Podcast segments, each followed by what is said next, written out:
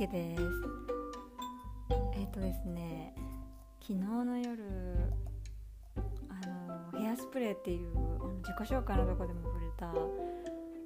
ミュージカル映画を見たんですけどもう何回も過去に見たことがある大好きな作品なんですけどなんかすっごい見たくなって昨日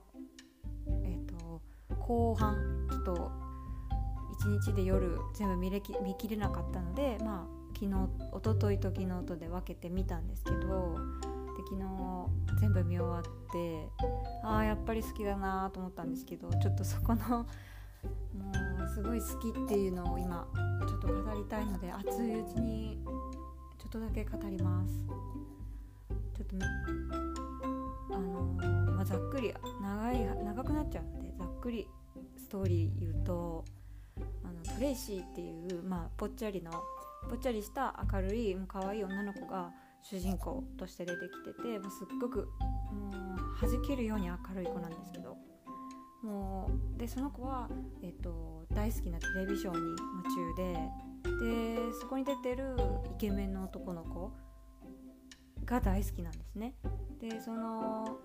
この男の子もちょっとまた言及するとあれなんですけどザック・エフロンっていう人がやっててあのハイスクールミュージカルっていうディズニーかな？から出てる、まあ、これもミュージカル映画なんですけど、まあ、ここに出ててもうイケメンでっていう男の子がこのヘアスプレーっていうのにも出ててでこのこの男の人が、えっと、もうだいぶ成長して、えっと、出てた作品がえっとえっとグレイテグレイテストショーマンですね。そうそう。出ててめっちゃムキムキのめっちゃなんかごっついでもかっこよくて声もやっぱ低くなってて多分当時は20代になったばっかりかなとか10代後半とかだったのかなもう今は30過ぎてるのでめっちゃ声もやっぱ低くなってるけどもかっこよくてうんっていう、まあ、ザック・エフロンっていう子が出てたんですね。そうであのー、その大好きなテレビショーに、まあ、あるきっかけがあって出ることに出演することができるレギュラーでね出演することができるようになったんですけど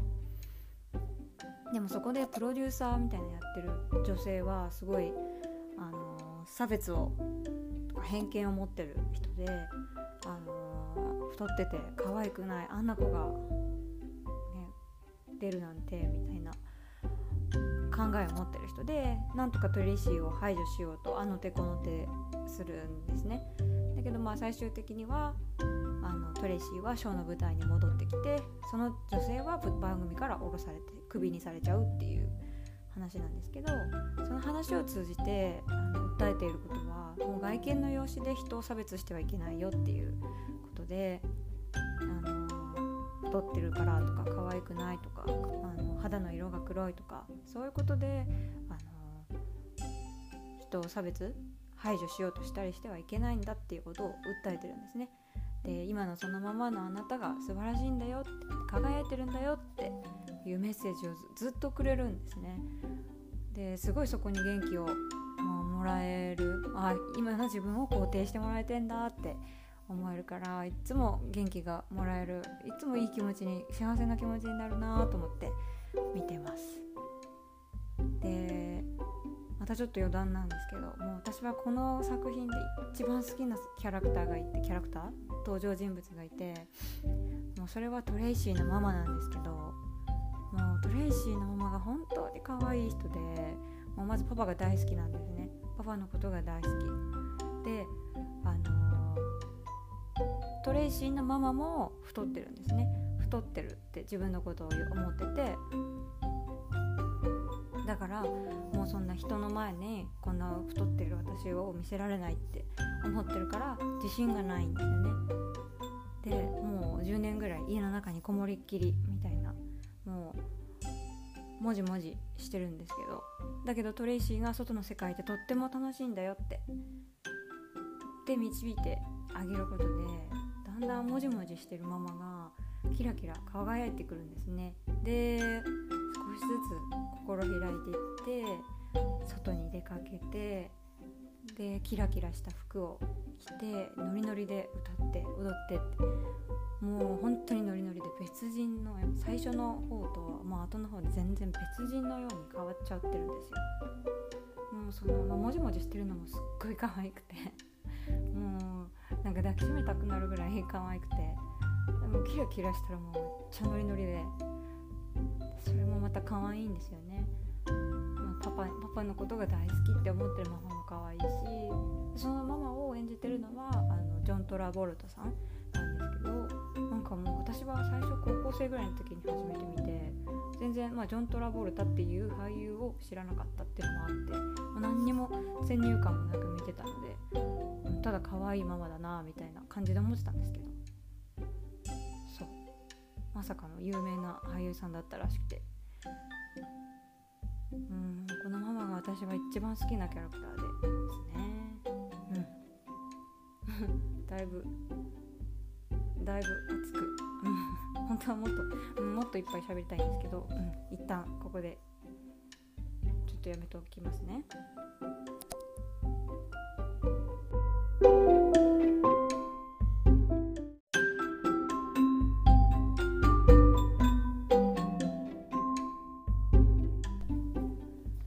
でなんですけど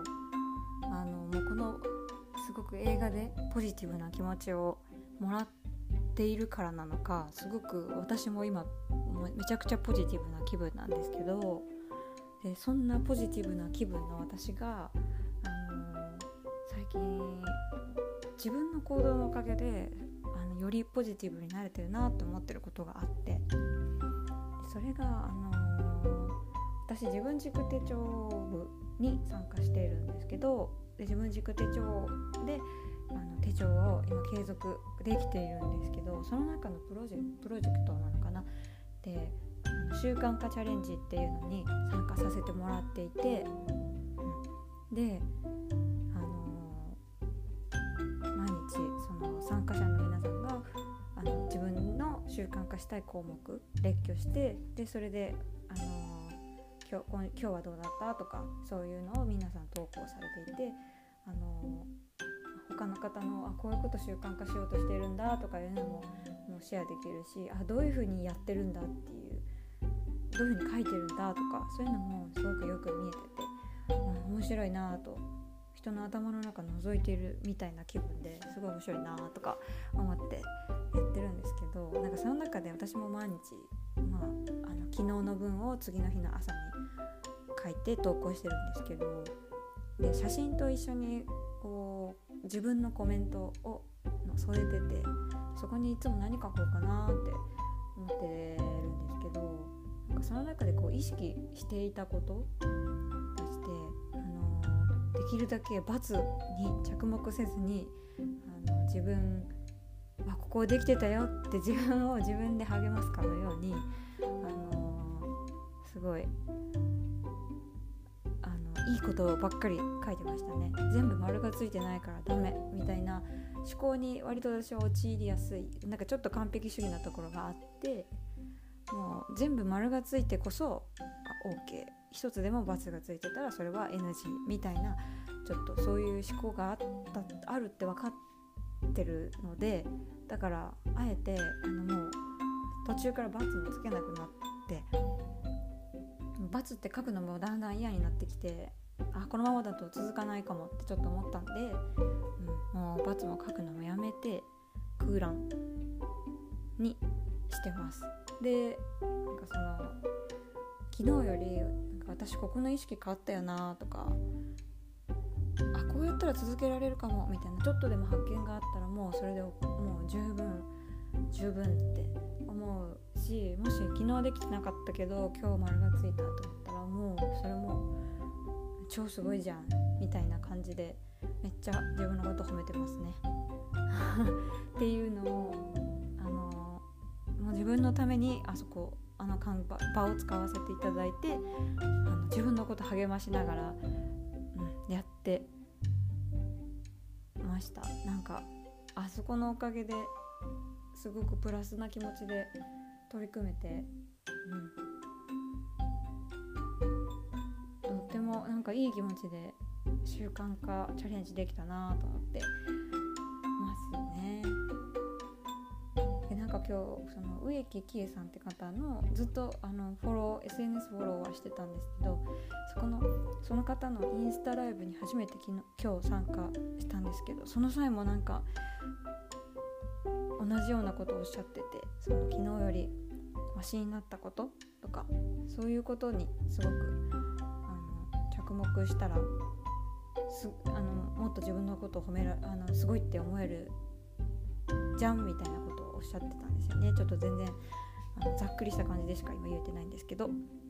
そう。ねそれを聞いてあなんかすごい自分のことを肯定してもらったような気持ちがしてすごい嬉しかったんですよね。うん。